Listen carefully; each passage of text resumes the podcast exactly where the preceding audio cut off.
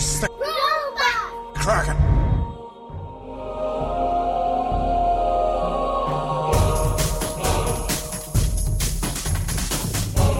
Welcome to Robot Kraken, episode 11. Uh, where Chris of Deeply Dapper and Tom of Third Rail Design Lab stop it, talk about movies, stop it, shows, comics, entertainment news, and general business. stuff. Business. Interesting things, items of note, perdments. I am So- wearing my business socks. I'm sure you are. So, that's another news item. All right. Oh, This really? We have news? Last This just episode, in. Do. last episode we did news and a bunch of BS, and we saved the review for this episode. However, I just remembered a news item I want to say about, which is Tick. This is directly related to your your your business. Yeah. The Tick casting, right? Did you read that? I did, and? I was very disappointed at first, and No. then came around to be okay with it. What, what, no. How could you say this? Peter Because- Serafinowicz? Because Patrick Warburton is No. the tick. No, he's not. to me. Not anymore. He's not doing it. I know, but that So disappointed me. Because no, they like shit have- canned him. No, they didn't. Yeah. He's committed to another show. Yeah, but he could have done that around that. I don't think so. I think he's got no. I think he's moved on from these things. He's got to get back in the suit. He was really upset about it, actually. Well, you've really punched a hole in my excitement over. I still think it's an excellent casting. Oh, it's choice. excellent. Yeah, if you can't get Warburton, this guy's fantastic for it. I've always said that. I've always said that about him in Guardians of the Galaxy. He's "What a bunch of a-hole." I thought, hey, right there, that could have been Putty, but instead, But no, I, I was disappointed when I first saw it, but I'm actually very excited about it right now. At this exact moment. Okay. Well, okay. You support me. I support your quest, whatever that trust, the trust movie, and you and that I've never heard of and is probably sucky. And then uh, you support is. Peter Serafinowicz. All right. Well, we're off to a great start. So They actually cast somebody else too that I was excited about for the tick, and I don't remember who it was now. was it Arthur? Uh, no, but they did cast Arthur. The premise for the the new Tick is actually interesting, though. It's different. It's based off of the comic a lot more. Arthur's crazy, right? I believe so, yes. Which makes sense. Bunny suit. I really liked all of the casting of the original Tick. So much so I did too. So much so that, uh, especially Batmanuel. I mean, I almost named a cat after Batmanuel. Now, alone is an unfortunate predicament. Lone is an aesthetic choice. I know. I'm actually really. That's one of the things that bums me out the most is that I'm gonna miss him. And I went. I went through the work of actually making my ringtone several years ago be Batmanuel's ringtone in the show that he has.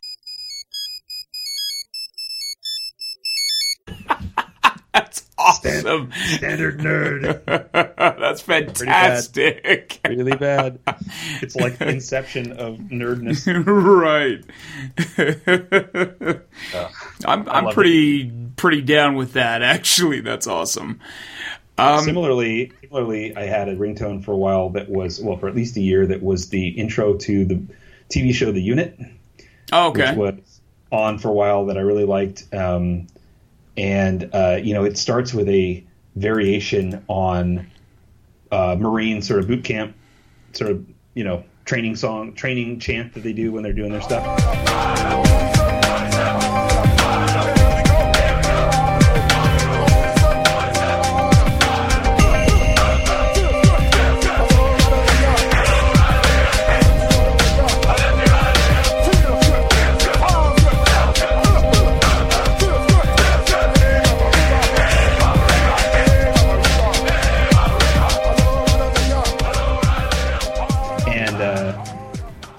So my phone went off in some public place, and someone was like, "Oh, oh," at the back.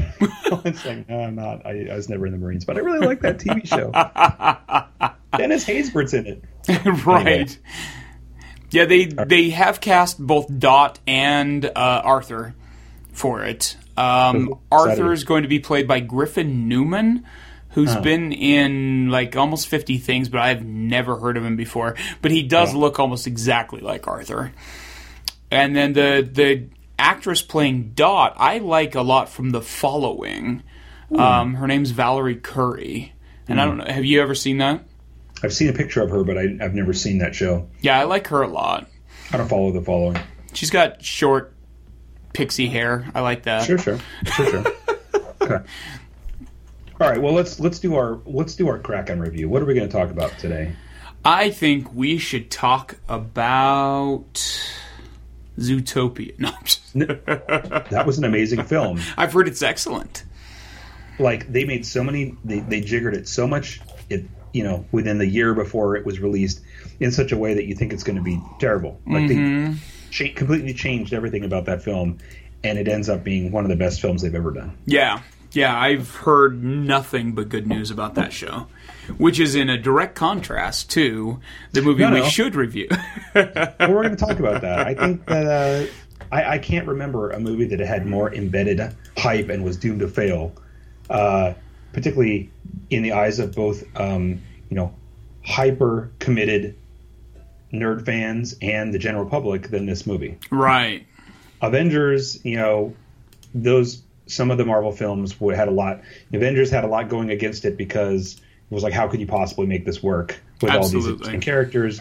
And they and you know they're okay, and they're still great because they're okay, right? Right. And then things like Ant- Guardians of the Galaxy and Ant Man both were seemed like real long shots, and then they pulled those off. but here you have such embedded uh, um, expectations. You're never Yeah. going to. Sat- I knew they weren't going to satisfy a lot of people, Right. but even going in, I thought, oh no. Yeah. Yeah, exactly. But that's not to say. I, I wrote the first thing I wrote in my notes for this was, "Was it good?" and what is It's your so answer? I don't know. I don't know. because I'm really like now that we're not fresh right out of the movie. I I've had a chance to reflect on too many things and it started changing my opinion, which always bothers me. But I never know which way is the true feeling about it. You're far off the afterglow now, Right. Well, and nothing. There's been nothing but negativity afterwards. Right. So that starts to color your perception, right? When people are ragging Right. on it so much. But I have to say, I went uh, as my, you know, my sort of annual birthday thing with our buddy uh, Lung, and and uh, I saw it. And this time, I actually saw it, you know, largely sober. Oh So my. I don't know if that helped or hurt, but we we, we, we changed up the uh, the schedule of those kinds of days. Mm-hmm. We do it twice a year, right? Where it, it used to be that we were riding our bikes around San Francisco, and then we would have some beverages, and then we would go get some barbecue, and then we'd have some more beverages, and then we'd see the movie. And then we'd have Right. some beverages, and this time we saw a morning showing. So I, I mean, there was a beverage, but then it was straight into the movie and then and then and then everything else followed afterwards. And so as a result, I was complete. I was basically completely sober. No, you know what it was? We we brought in a we brought in a fifth, and and you know made you warm. But I was I was sober through the whole thing. Right. For better or worse, maybe this was one where I didn't need to be, but um, it allowed me to have some clarity of, in my thought process while I was watching it. I was making a lot of mental notes, even though I wasn't writing them down, which helps. Yeah. And I can tell you that I came out of that enthusiastic enough. Like we were talking about it together that there were a lot of problems with it, but we expected there to be. It's a Zack Snyder right. man movie, and we've seen the whole thing in trailers. We knew there was going to be a lot of questionable stuff. It was still fun to me. We really did see the whole thing in the trailers too. Ah. It's terrible. like it's like terrible more than that. any other movie recently the entire movie were in those were the entire movie were in them trailers the whole brother. thing was in that Yeah, it was very unfortunate, and it was frustrating me for a while there. I just was getting so annoyed at all the stuff that was being spoiled. But you know, at the same time, I think they, I think they knew at a certain point that it was going to be, um, yeah, I don't know, a, a collection of parts in unstable formation. Yeah. and they needed to just get as many. I think they were going for. I think their uh, their approach was they were going to market the hell out of it and hype it up to get a big opening weekend right hit hit it as much Oh, as yeah. possible before the word of mouth could say that it doesn't live up to expectations and and which is exactly what happened right had a huge opening and then a yeah 70% drop off the the largest superhero opening of all time worldwide So- anyway yeah and then it dropped off pretty dramatically in the second which you expected to there's Right. still i mean I think they're gonna get they're gonna make the billion that it takes to break even. Right. Um, but uh, I don't know. So, where did you thing. see it? Uh, so I saw it. I didn't see it at the Alamo Drafthouse this time because uh, um, I think my buddy fell asleep. I'm not really sure. We didn't get. He didn't have a good opportunity for tickets there, so we instead uh, saw it at the local AMC. And because we didn't want it in 3D, we didn't even get it in the IMAXy, Right. you know, assigned seats theater. We got it in the standard 2D theater.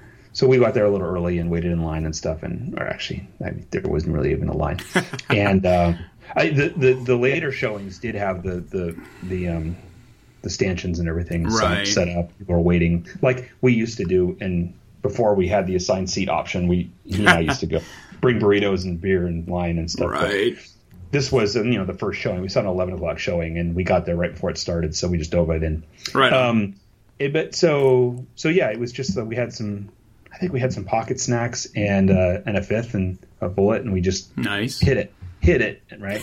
So I had a great time. I mean, I, I had a lot of questions about things that were happening, but also I have to say I put a lot of work into two things that a lot of people don't. One is uh, I choose to like something, Right. and then I tend to like it, or the other way around. And then also the other thing is um, I'm pretty good about managing expectation, right? So I went in saying I'm going to like the fun parts, and I'm going to let go of the stuff that don't work. I don't think it's going to be. It's not no matter how much he wants it to look like it. It's not a Nolan verse film, and even then, those had problems. But I choose Right. to gloss over them, like Michael Mann films. No, there's no problems with those. Right? I knew it wasn't going to be like that, but I said, you know, I'm going to enjoy. I'm going to enjoy the stuff I'm going to enjoy, and and and I'm going to choose to enjoy it, right? And I Right. did. So Well, and I made the choice. Like I saw it at one something on like a Tuesday by myself. oh, good.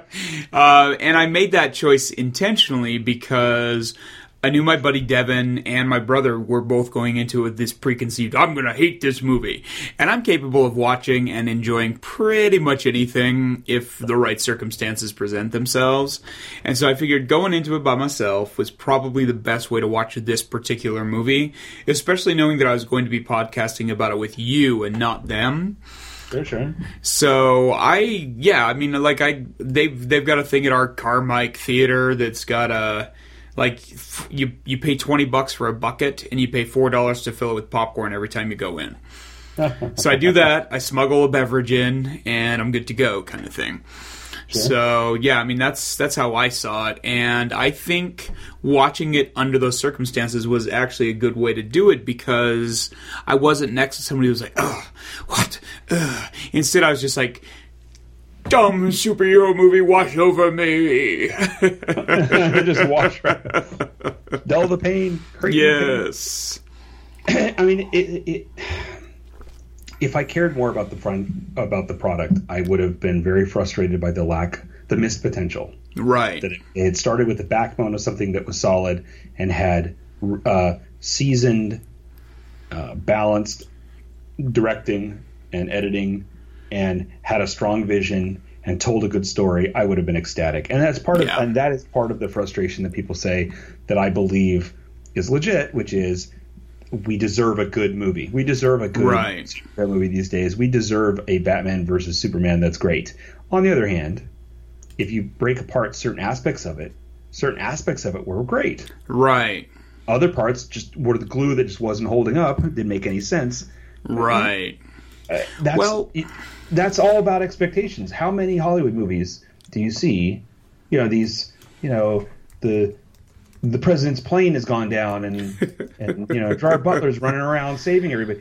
No, San Andreas, Right. Nothing made sense in those movies. They're total garbage, and people go for the entertainment value, and that's it. And they don't expect it to be Shakespeare. Right. However, exactly. the Nolan verse combined with the perceived rivalry with the Marvel world, plus the fact that the Nolan, well, I said that already, um, combined with the fact that Star Wars came out and was a heavily burdened by expectation and nostalgia project, Right. and amazing.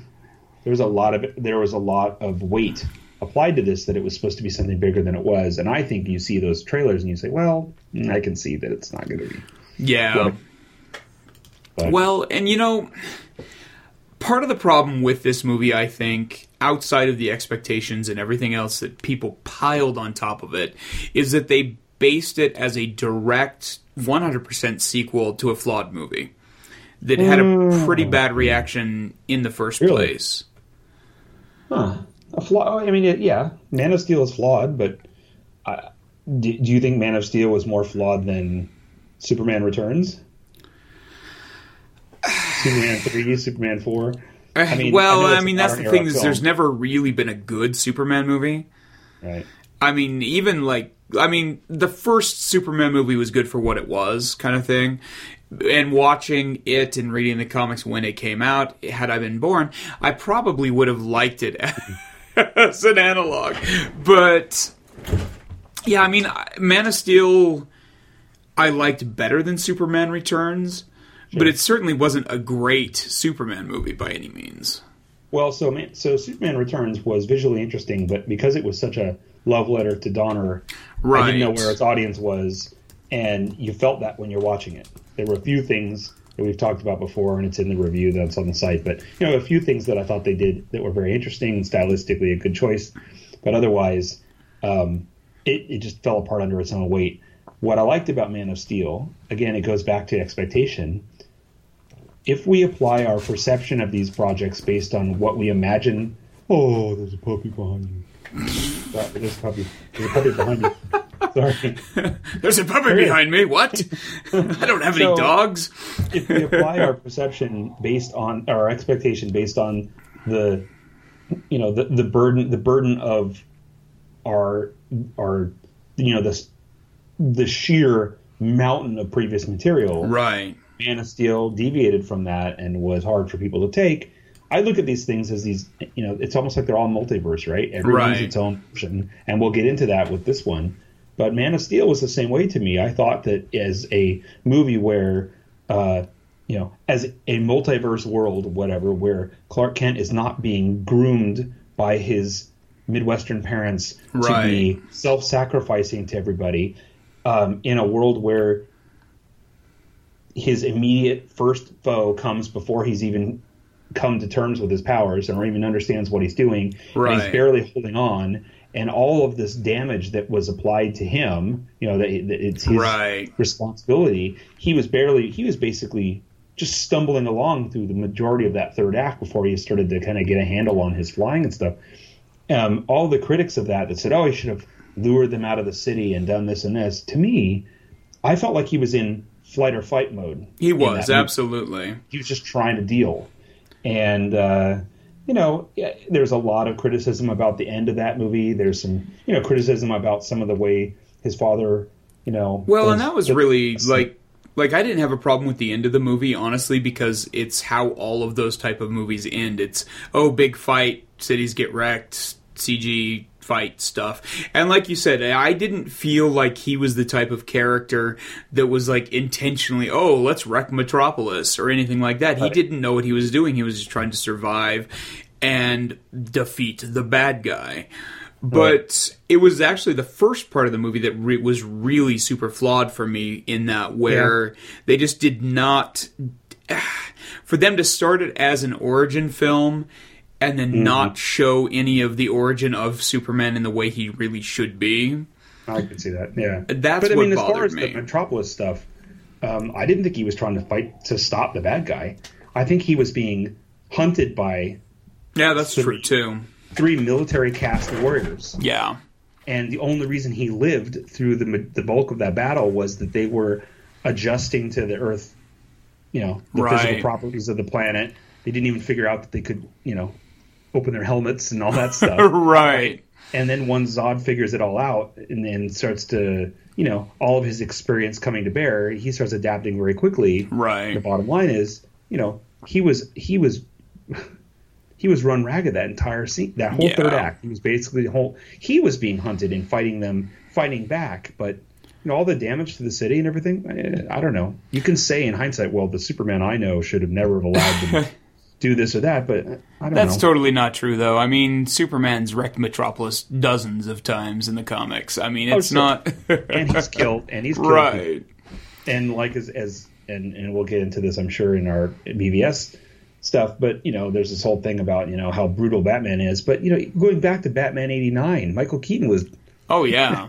He had Well, machine guns on the front of his car. he didn't. So, he didn't have those installed in case he was trapped in a garage. Well, there's this artifice that these characters aren't supposed to do X and Y, and you know, come on. And so Right. that's the thing about Man of Steel. People made such a huge deal about what they thought he should or shouldn't be doing based on their, you know, the image of a more matured, um, polarizing, uh, you know, sort of unrealistic character that doesn't, in my mind, doesn't even apply to our contemporary world. The Superman, the vision of Superman from the from the 40s uh, doesn't doesn't feel real, which is why we have had decades of comic content breaking down and deconstructing Superman Right. because it doesn't make sense, right? Right. So so now all of a sudden we have a Superman on film that's very flawed, and people are outraged that he's flawed. Well, and seeing my problem, like, like the way they attached BVS to Man of Steel, I think was really smart. I think the idea of taking the destroyed city and making that why Bruce Wayne is pissed off about Superman, wants to stop Superman, all of that. I think that was really cleverly done. My problem with attaching Batman versus Superman to Man of Steel is they're taking Superman, who's fresh. He's got his little baby duckling legs on. Doesn't I mean he's caused Right. a lot of destruction. He doesn't know exactly what he's doing. He's had kind of a weird upbringing in terms of our Superman canon that we're used to. And then you're taking a grizzled older Batman character. Right. Who's been working for 20 years. Right. And I don't like that disparity. I it it just doesn't make as much sense to me as a Superman that's been around longer or a little bit more of a brasher younger Batman. That was my hear this- major problem with those attachment there.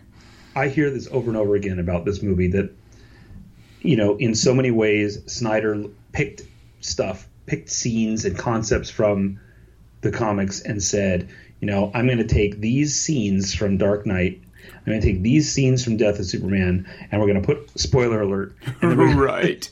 and and I'm, and, I, and we're just going to kind of fuse them all together. And part of the problem is that the reaction that you're seeing to Superman um, seems beyond what you would expect people to do when his solo. I mean, He's had one appearance basically. He had one appearance, and then he had some other stuff, and then of course there's this this um, ham-fisted attempt to frame him into causing, you know, supposedly causing, uh, well, what, what- what's not even innocent bystander deaths; it's villain deaths, Right. the terrorist action. You know, this whole thing that it, it, it's like Oh, the that whole that story of scene in particular bothered me more than any other in the movie, honestly. Well, it was typical. I mean, it's typical of Snyder's weaknesses, though, in that you couldn't make heads or tails of what the scene was supposed to be telling you, right? right. Like they describe it enough in dialogue to tell you that they're supposed to be framing him, but at the time you didn't see that as being the case. No, I mean, why would you use bullets I to frame right. Superman? Right. But but but the whole premise of well, the the public is concerned about the specter of him and him. Why can't in in you know Senate you know Senate um, hearings about whether there's too much power for one person and can he be controlled? No, you can't. And all this stuff was it was like you skipped to the end right. on a story where he was actually flush with people's enthusiasm about first of all the existence of a of a superhuman, a metahuman in their world, and Right. then also the fact that he just saved the planet. Right. So, you know, it was like very artificial that we would skip to the point. You can accept that Wayne feels that way about him, Absolutely. and that there are people that are xenophobic and concerned. Yeah, yeah, and I was totally idea that the okay with like was- like that ex-employee that lost his legs being pissed off about Superman kind of thing. But for there to be this weird like, oh, we're gonna frame him, and there's a, a intergalactic backlash against him, it just didn't make any sense in you don't even buy the whole idea in the comics of when when people have turned against Superman was you know he's been selflessly uh, you know like the whole thing of I, I you know should I ever sleep should I ever have a, a, a Right. Clark Kent should I always just be flying around the planet trying to solve I can never I can never save everyone that burden which I have always thought was a very tangible uh, you know end endpoint to that kind of a problem. You have this power, and you can't save everybody. And So now Right. it's pressure about how do you utilize it, right? I mean, look at uh, look at that whole series. You know, they, they've done they've done several variations on the Superman story in other comic properties that are sort of not parodying but making references to the idea of a Superman type character, where you know. you know, multiverse stuff like what if he goes, what if he goes bad? What if he, you know, Right. Superman Red Son, or you know, what if what if he was being conditioned and you know, Rising Star or whatever that was Right, called landed in he- Russian instead. Yeah, yeah. Yeah. Like you know, what what if he's decided that we're not worth saving and whatever. You know, there's a lot of you know, what if he breaks under the pressure that he can't save everybody and he has to start being strategic about how he solves his how he solves problems. He goes after nukes and all that stuff. Right. I mean, that's a common story for him. But here, he didn't have decades of selfless acts, and now they're turning against him uh, in a jaded way. This is like he just showed up, saved the planet, and everyone's already ranting about it. Yeah. Um, so here's the thing. I have a couple quotes. Here's a quote. Um, David Goyer. This was in 2008. He Okay. said, Batman versus Superman is where you go when you admit to yourself that you've exhausted all possibilities. it's like Frankenstein meets Wolfman or Freddy versus Jason. It's somewhat of an admission that the franchise is on its last gasp. Okay. So, what I think about that is that I think it applies to Snyder's vision for the franchise, but not the premise of the film. yeah, I can so- see that. I think that they did their best to put together a story that would give you some reason to believe that they would be at odds.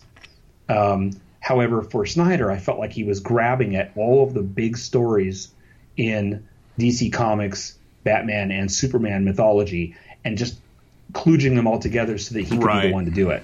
Right. And in some ways, he kind of ruined you know, it ruined a lot of, you know, that was like three or four films worth of story. And it felt like that when you're watching it, right? Absolutely. It was like- yeah. I, I you could have spread that out and it would have been interesting as a whole series of movies. And instead, they kludged it all together and it felt very desperate. Right, and that's one of the places where I think DC really drops the ball compared to the Marvel movies, where Marvel is okay with pacing their conglomeration of superheroes out into multiple movies, whereas here they're like, we've got to come up with a reason for the Justice League to exist in one movie. Let's do it. Yeah, and it was such a weird way of doing that. Yeah. So here's a, here's another uh, quote that I really like. This is from Charlie Jane Anders at IO9, um, who I'll, I will always love because um, she uh, posted some of my art on IO9 one time, or twice, twice. Okay, so uh, so she said, "I've always had a soft spot for Man of Steel, and that's why I'm sad that Batman vs Superman is essentially a rehash of that earlier film." Using the same basic structure and engages with all the same ideas, except with the grace and agility of a man with all of his fingers duct taped to each other and then to a styrofoam beer cooler. That's pretty Points. fantastic. Pretty great. I Yeah. I like that. that. It's all about expectations, though, right? It really is, and it really depends too on what you want out of a superhero movie. And I have like a total like triple standard in terms of that because there's some movies that I go in expecting really good things, and if I don't get really good things, I'm disappointed. Most of the DC movies, I go into them wanting to be vaguely entertained, but not expecting anything that I'm going to love and cherish. And so, in that respect, I was okay with BVS. We haven't gotten through phase two for Marvel in our discussions, but um, Yeah. I feel like Avengers. So Iron Man's two and three, Thor: Dark World maybe questionable, um, but uh, but but really Avengers and Avengers: Age of Ultron were to me the weakest of the franchise because they they reminded me that I'm too old for superhero team up movies in that having them together fighting a common enemy is just not that interesting to me compared to the nuance of the solo films Right. or or how the Captain America films are doing the comic style team up of people all together in that story, but mm-hmm. with a real premise to it. Like so, Civil War looks much more interesting to me than either of the Avengers movies did, right? And Winter Soldier felt more, much more interesting to me than either of the two Avengers did. I agree. So, you know, I think that I think part of the problem is that um, Marvel has a track record of developing enough characterization and nuance. You can criticize those movies, right. but they but they play well. They watch well. You invest in them. You invest in the story for the characters. And here, uh, you know, they did a good. They, made a good effort at throwing some new characters at you and giving you some sense that they existed. In the case of Batman's, this very artificial. He's been around. They're totally they're totally trading on your your life memory of Right. how that character is supposed to be, not just now, but the vision of him as an old Batman. They're playing. They're they're completely playing to that, but at the same time, it's all shorthand, right? Yeah. Like they didn't really develop anything about him. He did great, I think. Yeah. But they didn't develop the character at all.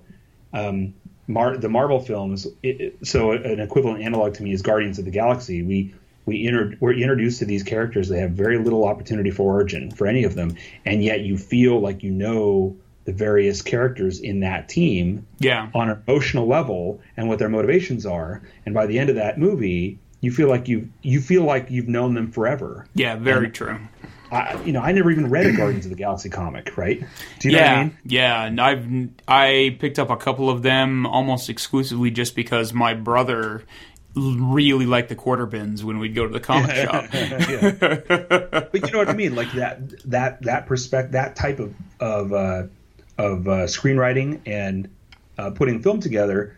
It's about characterization and it's about um, choices that make you invested in it. And Right. PBS had a whole lot of fight night vibe to it and a lot of artifice about how they would put set up this conflict but you felt like or at least I felt like Snyder was tasked with this or I don't know how this came about but has had come to the conclusion that well this is the scene we're going to have and we're just going to have to we're going to have to web the scenario the plot together to support it right, Right? right. these are the images I'm pulling from the comic Yeah.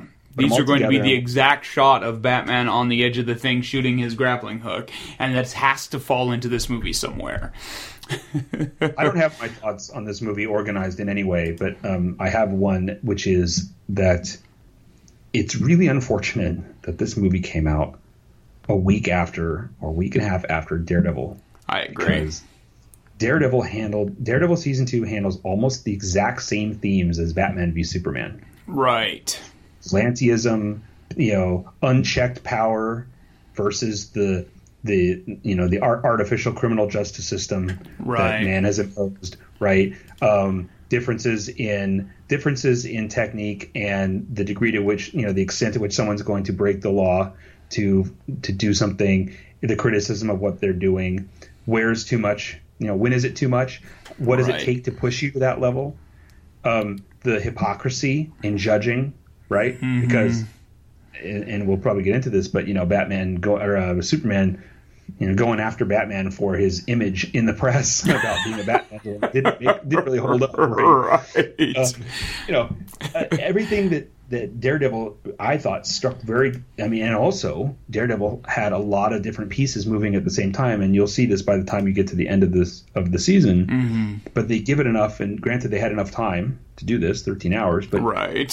stories are fairly organic in that you are following different threads, different threads that are connected in theme, but also kind of go in different directions. Whereas it didn't feel like it was all kludged together like this. yeah. Uh, I wanted to root for Batman when I was watching this, not Superman.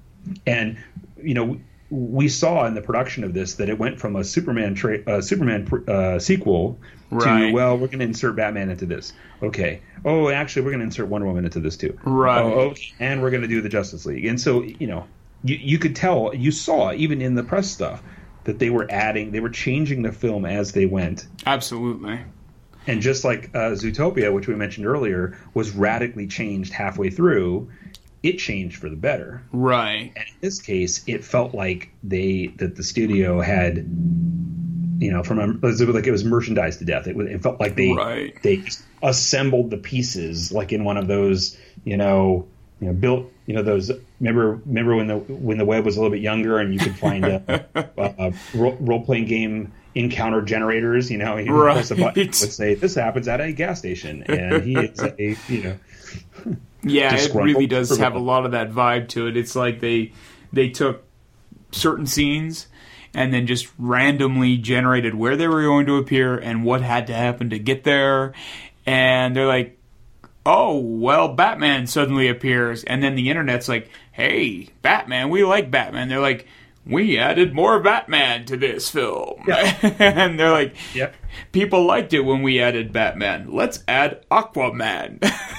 I can't say that I feel sorry for Henry Cavill because he's rich and handsome and Right. and actually he's actually he's pretty honest in his interviews, which He got him in a little bit of trouble, which is kind of funny. He's really douchey, but he's honest about it, He and I'm okay with that. Yeah. But I can't. I don't feel sorry for him, but I have to imagine that when they did Man of Steel and did okay, and then they said we're going to do another one, and it's going to be this big thing, open up the world and you know create this whole series and franchise, and he's all excited about it, and they're like, oh, and Batman's going to come and be a dick, and you're going to beat him up. Well, hold on, hold on a second.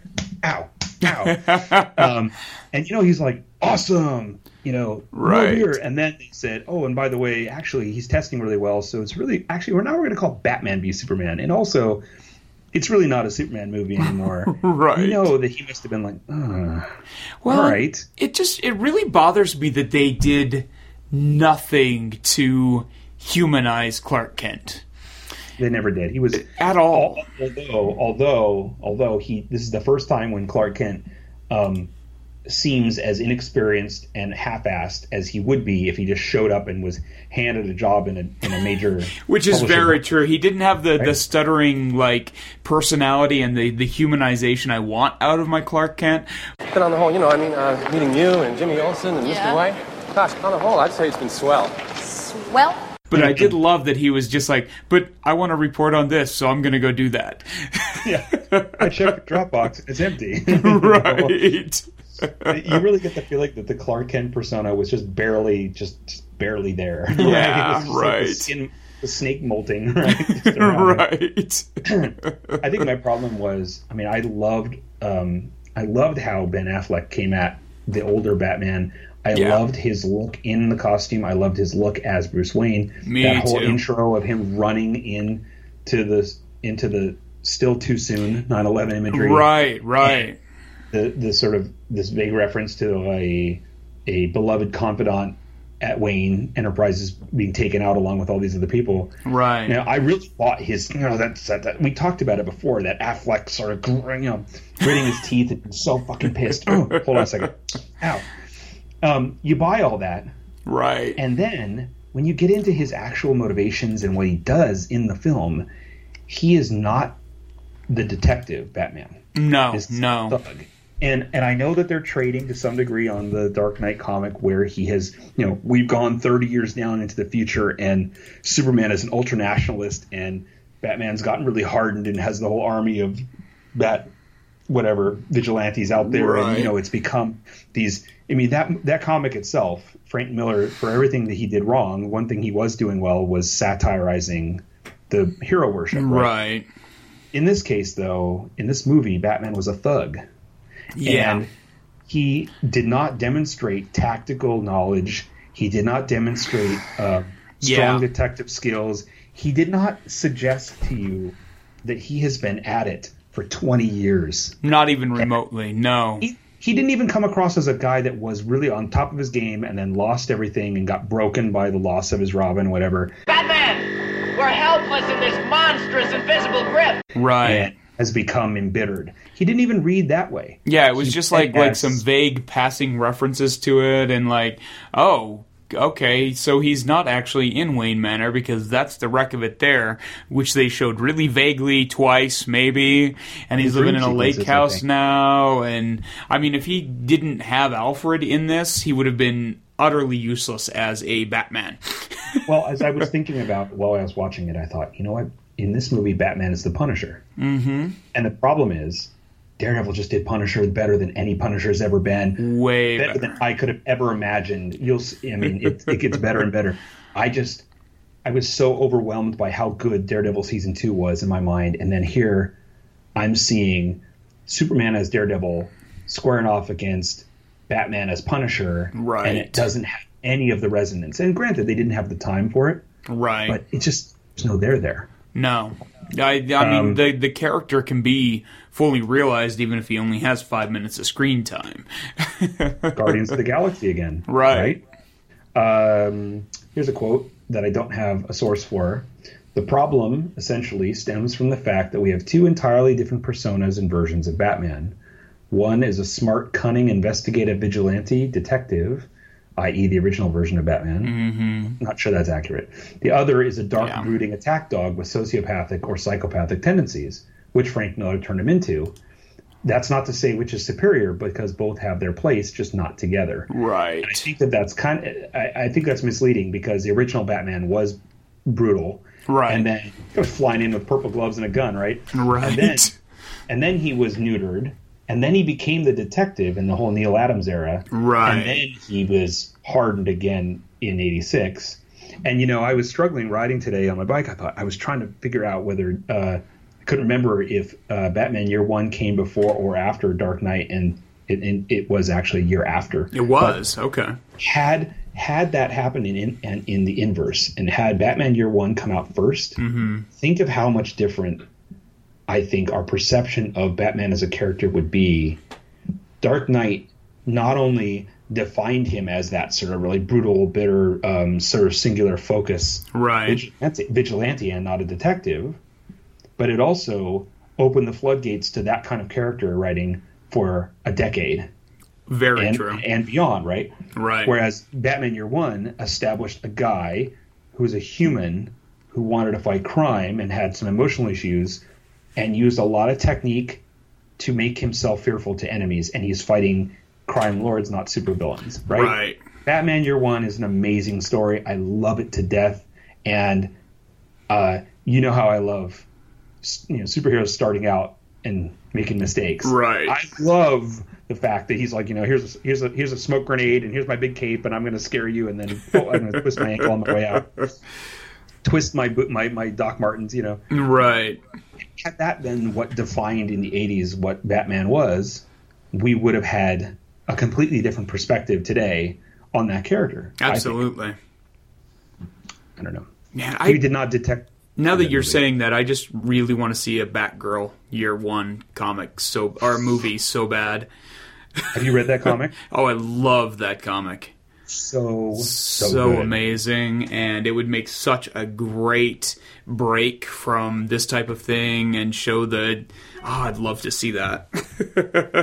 I feel like a Batgirl comic has to exist in a world where we've already seen these other characters established. I agree.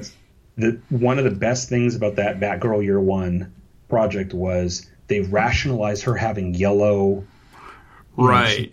kooky yellow, co- blue and yellow costume, and all that stuff that the modern era has abandoned right from the 80s and 70s. You know, and you know that she is this next gen younger girl who's like, you know, I don't care. It looks cool. I'm gonna do. Right. I don't care. I'm taking on your image and I'm running with it. Which I love. Yeah, you buy it because the character wants to do it. Right. They don't Right. think that they're being a scary bat character, yeah.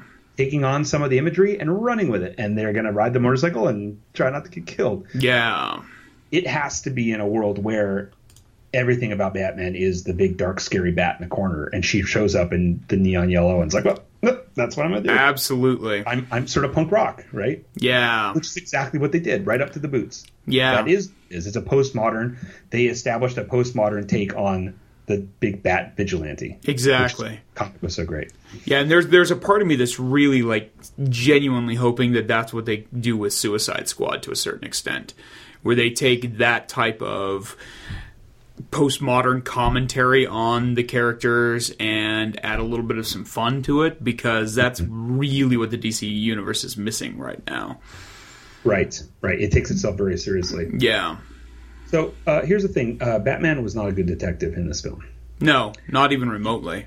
He did not like he never did homework on Superman. Like he never did any research No. on Superman that he hates so much. He didn't do anything like you know cross checking where he was when he was there and what the you know.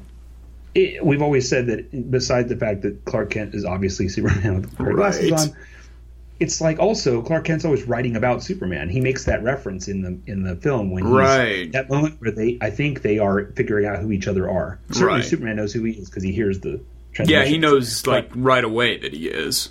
but I think he is seeing it from in in Clark Kent as well. And at that moment, you know, okay, so he's been he says you've been writing the Daily Planet keeps writing puff pieces. Right. So if he was a detective, even if any regular, even a good standard police detective would have figured out that Clark Kent, that uh, Superman had a secret identity and that he was masquerading as a normal human somewhere. right? Absolutely. Not a not a normal human masquerading as a superhero, but vice versa, right? Well, and there wasn't even like like Batman wasn't even a good spy. Like No. his entire plan for getting the information from Luthor is it's thought up by Alfred. and Alfred's like, This is how you get in. This is what you'll do. I'll walk you through it. And then he goes downstairs, he's like, Oops, somebody took it before me.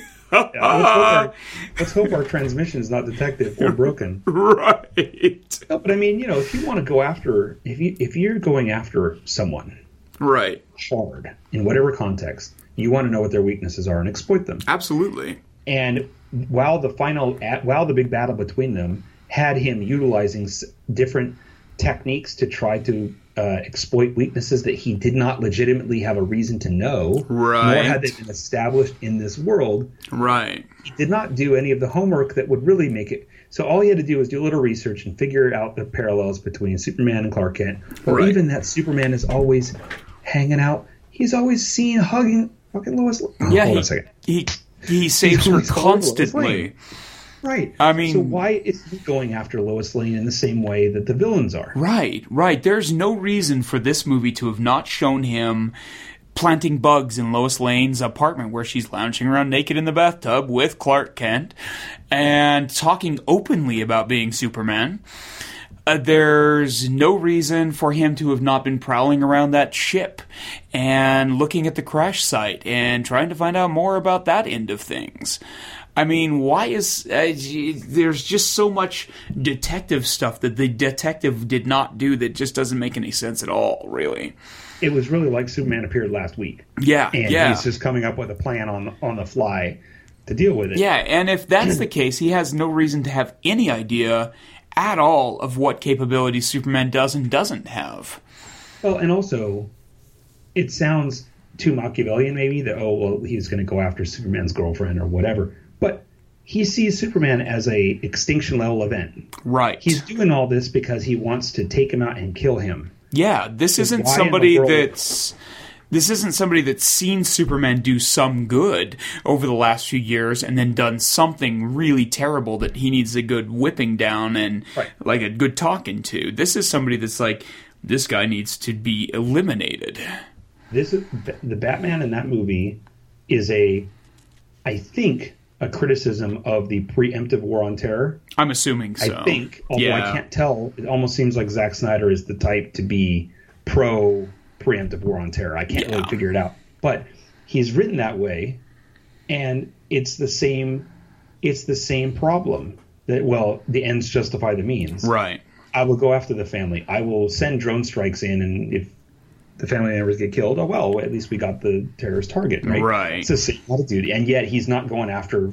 He's not trying to do any research on who Batman cares about. And if you're No. look at a, a, go- a godlike figure that's running, a humanoid godlike figure that's has this potential to destroy the world, and he's so scared of, um, of course you're going to look for weaknesses that um, cause him to use restraint, Right. cause him to pause, and obviously it's going to be his emotional connections to things.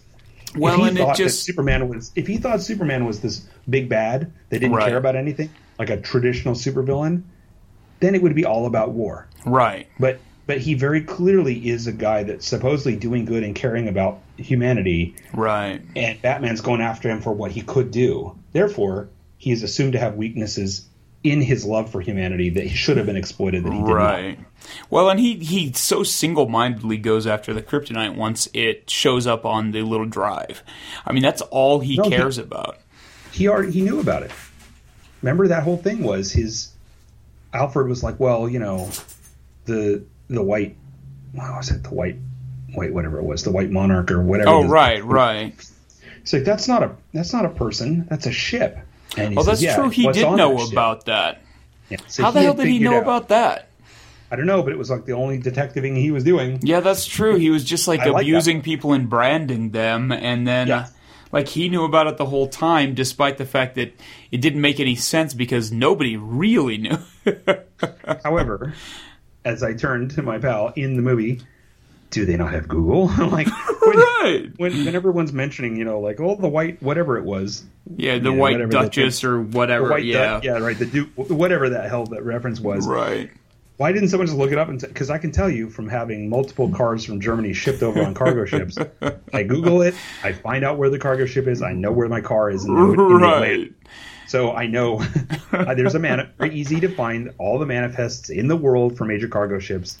You know, Well, and if he Google already knew what kryptonite was and that it was coming in, then he should have already known that it was a boat he was looking for. Well, and I mean, they they imply that he knew, but he had kept Alfred in the dark. Right. But I'm just saying, even Alfred's doing all half the work for him. I'm surprised that any of them had. I'm surprised that not only did Alfred not know, but how how about law enforcement or anybody else in the story? Right. Like all of the like the artifice of that code name made no sense because anybody investigating crime right. would have done a search on that word. Well, and let's let's be honest. Alfred knows everything Batman knows in this movie. Uh, he right. probably knows twice as much as Batman. it was cool. This Batman, although this is a, the first Batman that's drinking on the job. Also, it was cool that he offered Alfred some coffee. And that was nice. yes, that was sweet of him. Um, so, how about the fact that he figured out who that Superman was Clark Kent, and then he didn't expose him? Yeah, that's absolutely ridiculous for his motivation there. What about his super sweet email? I mean, I couldn't even. I was just falling apart during that email to Wonder Woman. Yeah. Hey Wonder, hey Wonder Woman, comma Wonder Woman at gmail.com. this is not. This is not for you. This is boldface. Is you all caps? Who are you? You're right. Question mark. It's like, can you read my mind? You know, it's like. I didn't know what was happening. I was imagining myself. Was, was did did Zack Snyder write that? Was is his is he at age thirteen? It's really funny to me that in my head, that's how Frank Miller writes emails. Yeah, it really is. It really is. yeah, that email exchange right there felt like one of those things where they're like, "Oh shit, we forgot the rest of the Justice League was supposed to be in this. Maybe we should add this in here." But the thing is, you have decades of perfectly good material in Justice League comics in the contemporary world where Batman is like that super cool, knows everything, says everything, Right. super like deadpan. All that JLI stuff and and Justice League stuff where you can see him writing something like, you know, you know, I, I could see him sending her the photo and being like, you know, oh, you know, nice, nice, nice boots. Right, You know right. what I mean, like Found this. you know, like being very callous and, and and but sarcastic about it. That is very obvious that he knows that that he even if he only just came across this information, he understands what he's seeing. Right. Like, who are you? Who are you? Who am ridiculous. Wonder Woman? Wonder Woman, you am pretty even back then. How? How awesome though is it that Lex Luthor managed to wrangle his graphics department at, at, at LexCorp to create custom logos for each of the people that they had costumes on. He's like, I can't have regular folders. We we we, we need to have custom images on them. That guy's fast. Makes me think of so ridiculous. I don't even want to talk So- about Lex Luthor because it's just going to piss me off. Oh no no no! We're going to diverge. so how about this? He did not use decoys in Luthor's security-free house. First of all, Luther had a security-free house. Oh yeah, it was just chill. He, he didn't use any decoys. Why didn't he light a fire in the corner? Why Right. didn't he use EMP? Why didn't he do any number? He's just like, things? I'm going downstairs now. Oh, this this isn't the bathroom. It was the most sitcom excuse for being on a floor you're not supposed to be on I've ever seen in a movie. I'm in this all glass ser- unlocked server room. It's Right. It's so maddening. It visually looked great, It did. It, but it looked. made no sense. If it Although on it mute, felt like, like, okay. the house was super tiny from the way it was shot. Like there's this big ballroom that doesn't look like it belongs in a house at all. And then he goes down the stairs and there's like this small kitchen and then No, this no, no. weird little glass server room. No, no. Listen, right now, I have to bring this to bear. I'm an architect in my daily life. It drives me nuts that they had the the classic hustle bustle kitchen Right. With a server room attached to it. Right. Nothing about that made sense. Why? Uh, yeah. scale of the house. And when you're talking about throwing in a house where you're throwing that kind of party, you don't have that really long curvy staircase that those people have to carry all that shit up. He's like walking pa- past people with uh, with the, the hors d'oeuvres on the tray, and it's like, what the hell? What the, those people have to walk up and down those stairs all night. They don't have an elevator. he needed a Luther Vader. I know someone that can that can design that for him. How about yes, you do. How about how about just having a couple of uh you know black tie security standing around? Right. Like why wouldn't you have people per- limiting the back of house from the front of house? Why wouldn't you even have a stanchion? Well, and why does he have all of that on the server at his house in the first place? Like to And emphasize that we're not hating entirely on this movie. we actually enjoyed it, yeah, we should and specify that. destroying it apart. Yeah, like, and I'm really curious why his server room was approximately the size of like your closet of streaming stuff. It wasn't like it was like, and it's it was like three hard drives stacked on top of each other in a glass room. yeah. It, it was super tough, and even if they skipped to the end, this would it was a, a closed network, and Right. Couldn't be accessed from outside. This was it, this was an opportunity for him to do a little, uh, you know, Sleuthing. stealthy Ocean's Eleven style stuff to get in there Right. and hack it. And instead, he just walked up and stuck a module on, and you know, I, I was just impressed he didn't use a USB drive like they would do. Yeah, like Independence Day, right? Where they put the Independence Day where they had the USB slot in the alien ship. Yeah, conveniently though, there was that that one cable that had a connector in the middle so that he could hook it oh. into.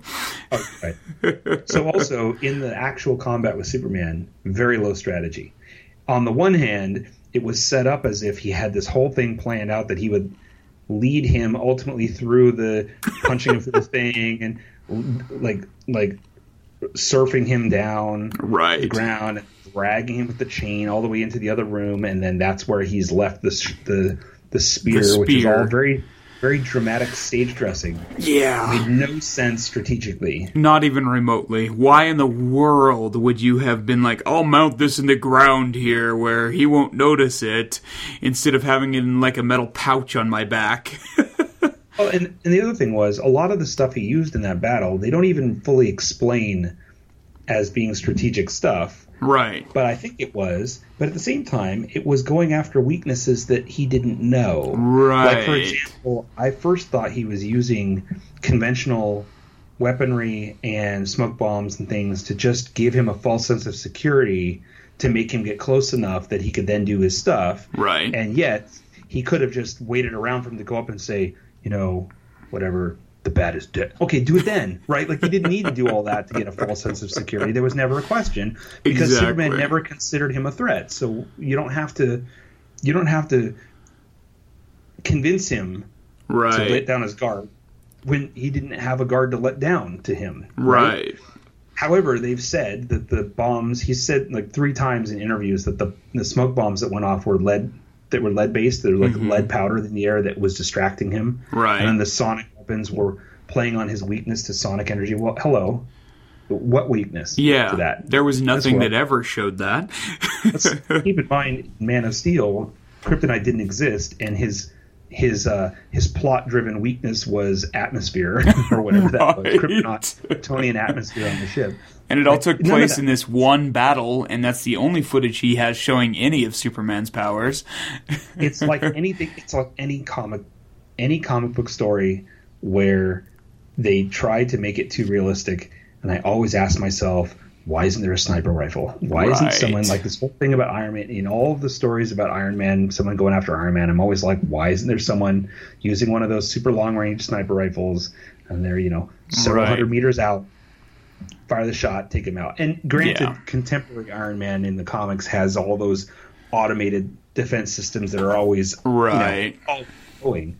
But in a case of like Superman, it, they kind of made the they kind of suggested that he was so distracted by his emotional frustrations with what was happening and his being disturbed by the circumstances that he was not listening. Like the whole bomb went off in the senate hearing because he wasn't listening for it. Right. he could have he just was distracted.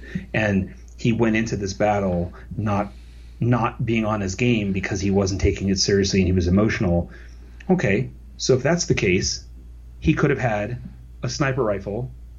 What the hell? If you want to make it cool snyder use a 50 cal. Right. put kryptonite kryptonite shells in it right? Yeah, like why did it have to be this like uh you know close in uh, uh you know kryptonite gas gas grenades and then the spear? And like why Right. would you use a spear why Yeah. wouldn't you do you know uh, microfilaments and things Yeah, right? the, it makes absolutely no sense why he was like, oh, this this here primitive spear is going to be the answer. well yeah, ultimately it was because it looked cool Right. or in his mind it looked cool It- but if ultimately, it was because that's what they needed to kill Doomsday. With. But not before she goes and buries it in the Superman one style pool. Oh, and man. then, and then has to go get it out again. She's like, "Don't!" Guess I better go back in there. It struck me when I was watching this that um, as much as they made Luthor and Doomsday these obvious antagonists, Batman was the villain in the movie. Right. He had the evil scheme. He plotted a murder that had left he left destruction in his wake, right? Right. and he was irrationally brutal and driven like a caricature right he did not act like a um, you know a sentient adult he was very he had this childlike uh, two-dimensional hatred that was blinding him to the context in which he was acting all the way up until the, the martha thing which made no sense but do you know what i mean he was Right. straight up a villain in that entire movie and, I- Yeah. and the fact is we rooted for him which is says something says something terrible about how we feel about Superman, but you know, he was the bad guy. Yes. And yeah, I don't know. I just like you said, we enjoyed the movie. We're we're picking it to pieces. But more. More. but I I mean, I guess there's a line between it not making any sense and it still being enjoyable. It was fun. Uh, Garman, who's uh, the co-host of a podcast with Kevin Smith, called him Bat Trump. Said he was a rich guy with a bad, rich guy with a bad attitude who hated immigrants. Nice. That's pretty accurate, actually. Yeah, I just I I really liked him as Batman. I think he's possibly one of my favorite film Batmans. He was just not written as Batman. right. Like again, Snyder hit all the looks points, but not the talking points on him. Well, and this is this is what I feel about Luthor as well, which I think you you do not. But um, I think if you disassociate this with the canon that you've known, and you establish Batman as a in this world a fairly uh, uh, a overly driven vigilante who has never had much in the way of resistance to himself. Like he's just going after criminals, street criminals, this entire Right. time. And the Spectre, potentially Joker, and these things that have happened in his past. But the idea is he has never been intellectually challenged, so it's all been Right. physical. He has been a he's been a vigilante. He's been the Punisher for all this time Right. um, you know, if you go at it from that perspective, he is not the Batman that we know. He's not the detective. Right. He's not the organizer. And at the end of the film, he starts to become that. Yeah, yeah, and I get that. I just I I guess I would have enjoyed this film post film a lot more had I gone into it seeing a sort of green Batman as well as the green Superman because the simple fact that supervillains still exist in that world Superman wouldn't, or Batman, as portrayed in this film, would not have survived long enough to get to this point Right. because he's not a smart enough person for them to. I mean, they they established the Joker exists with that shot of the the costume with the ha ha ha's on it or whatever, and oh. the the burnt down Wayne Manor. But and the graffiti, Right. graffiti. right. Joe Kerr Yeah, oh my god. columns, right? so uh, and uh, I think I would have liked it better if they just like if he existed in a world where he was just beating up thugs and that kind of thing. But when you start to add in anything more sophisticated than oh look it's side street drug dealer Bob, it's that Batman couldn't have survived. Well, and the the way that they framed it in the trailers and in the beginning of this film, it seemed to suggest that Wayne was driven by the disaster in Metropolis to develop a plan to take down Superman as in revenge or preemptively for something worse happening. Right. And yet then we find out he's been active for 20 years, Right. which means that in that Metropolis scene when he's running there he's already been Batman for 15 Right. or 17 years. At least, yeah. So it's a completely. So on the one hand, I feel like when they wrote that way, they're saying, well, he was so neutered in that moment because he's committed his life to to try to stand up for his people, Right. although they're across the river in Gotham, Yeah. um, plus in the Metropolis Tower or whatever. yeah. And here's a guy, and here's a guy who's just wantonly laying waste to the entire city. Sorry.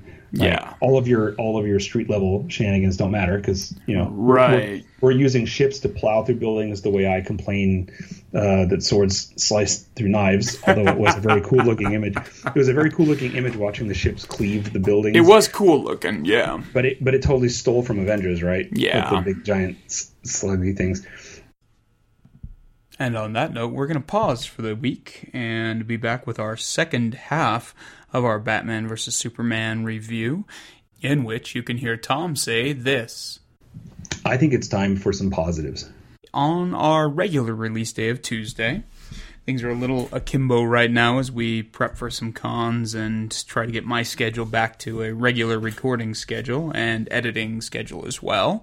But we still hope to have an episode for you every Tuesday. If you'd like to get a hold of either of us, you can go to robot-kraken.com for all of our semi-daily updates to the world of nerd. You can also send us an email at salty at robot-kraken.com. We're on Twitter now. Our username there is at robotkraken. You can also go to our group on Facebook. And more importantly, if you like the show, review us on iTunes and subscribe. That helps us show up higher in the listings, and we can grab more converts to the world of standard nerd. We hope you liked this episode of Robot Kraken, and again, we'll be back Tuesday with the second half of our Batman vs. Superman coverage.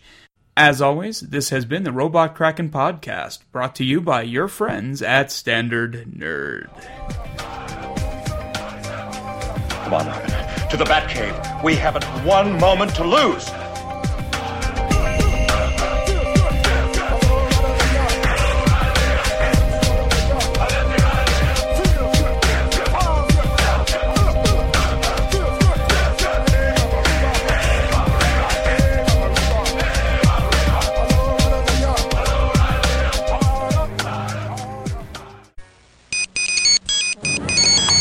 Manuel,